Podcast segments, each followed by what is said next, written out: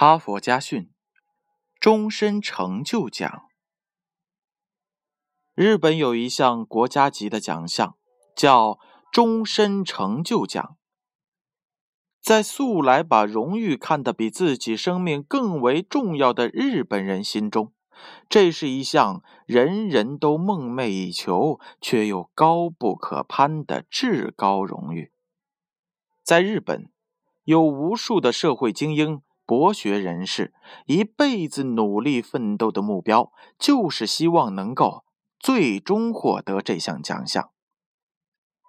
但最近一届的终身成就奖，却在举国上下的期盼和瞩目中，出乎意料的颁给了一位名叫清水龟之助的小人物。清水龟之助是东京一名地位卑微的邮差，他每天的工作就是将各式各样的邮件快速而准确地投送到每一个相关的家庭。与那些长期从事推动人类历史快速发展的高尖端科技研究的专家学者们相比，清水龟之助所从事的工作简直就是微不足道。不值一提。然而，就是这位长期从事着如此平淡无奇的邮差工作的清水龟之助，却无可争议地获得了这项殊荣。在他从事邮差工作的整整二十五年当中，清水龟之助的工作态度始终和他到职第一天的那种认真和投入没有什么两样。在不算短暂的二十五年当中，他从未有过请假、迟到、早退、脱岗等任何不良情况，而且他所经手投递的数以亿计的邮件，从未出现过任何差错。不论是狂风暴雨，还是地冻天寒，甚至在大地震的灾难当中。他都能够及时而准确地把邮件投送到收件人的手中。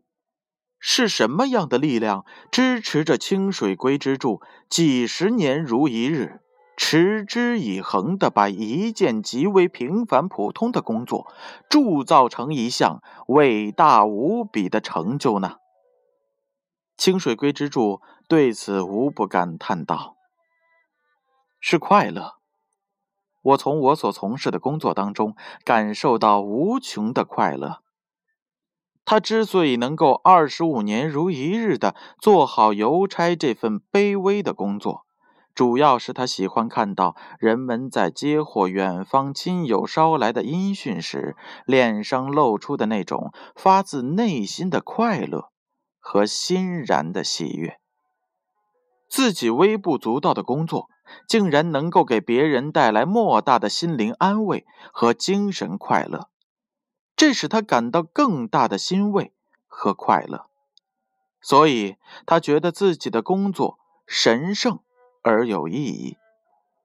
他说：“只要一想起收件人脸上荡漾开来的那种快乐表情，即使再恶劣的天气、再危险的情况。”也无法阻挡我一定要将邮件送达的决心。正是这种快乐的力量，支持着清水龟之助完成了这项伟大的成就。也正是这种在极其平凡的工作当中，能够感受到生活快乐的精神，感动了这轻易不会被感动的民族。故事讲完了。编后语是这样的：快乐是人类最神圣的情感需求，每个人都应该尊重它，并且有义务在生活的每时每处创造它、传播它。有什么比一个全心全意为了获得快乐和传播快乐而工作的人更伟大呢？我想。这样的人应该受到尊重。你觉得快乐，你就把事情做得更好。哈佛家训，建勋叔叔与大家共勉。